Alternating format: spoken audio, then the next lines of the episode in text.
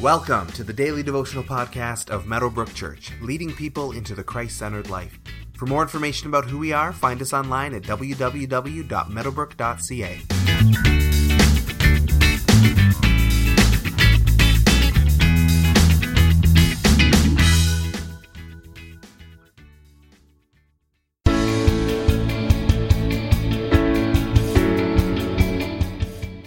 I am the true vine, and the Father is the gardener. He cuts off every branch in me that bears no fruit, while every branch that does bear fruit he prunes so that it will be even more fruitful. You are already clean because of the word I have spoken to you. Remain in me as I also remain in you. No branch can bear fruit by itself, it must remain in the vine. Neither can you bear fruit unless you remain in me. I am the vine, you are the branches. If you remain in me and I in you, you will bear much fruit. Apart from me, you can do nothing. If you do not remain in me, you are like a branch that is thrown away and withers. Such branches are picked up, thrown into the fire, and burned. If you remain in me and my words remain in you, ask whatever you wish, and it will be done for you. This is to my Father's glory that you bear much fruit, showing yourselves to be my disciples. John chapter 15, verses 1 through 8. Perhaps you've had the experience of something electrical not working and doing everything you can to get it to work and getting frustrated that you can't get it to work, and then realizing that it worked perfectly fine the whole time, it had just been unplugged.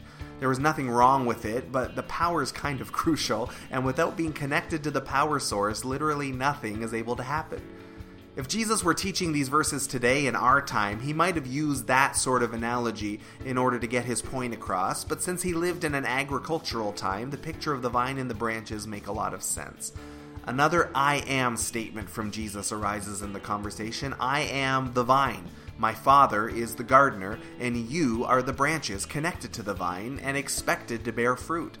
The fruit he's talking of may mean a few different things. It might mean the character fruit of the Spirit that Paul writes about in Galatians 5 love, peace, patience, kindness, goodness, gentleness, faithfulness, and self control. He might mean fruit in terms of results as well, as in the fruit of our efforts, meaning good results for the kingdom as a result of our walk with Him.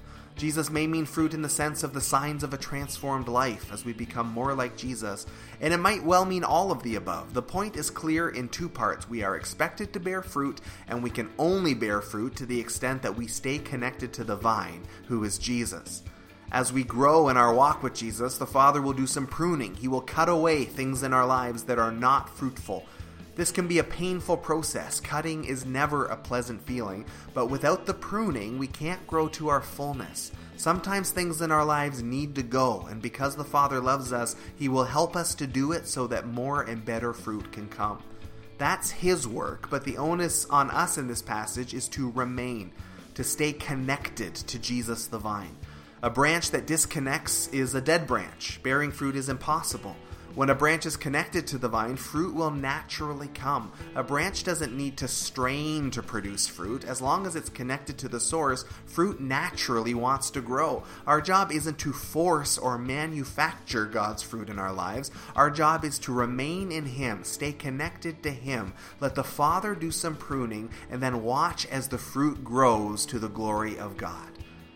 Ask yourself today where in my life do I feel connected to God? Where do I feel closest to Him? Where do I feel filled with His Spirit? Wherever that place is for you in your life, unapologetically go and connect with God there today. And maybe not just for today. Make it your practice to connect with Him so that you can remain in Him, so that the fruit of God can grow in your life.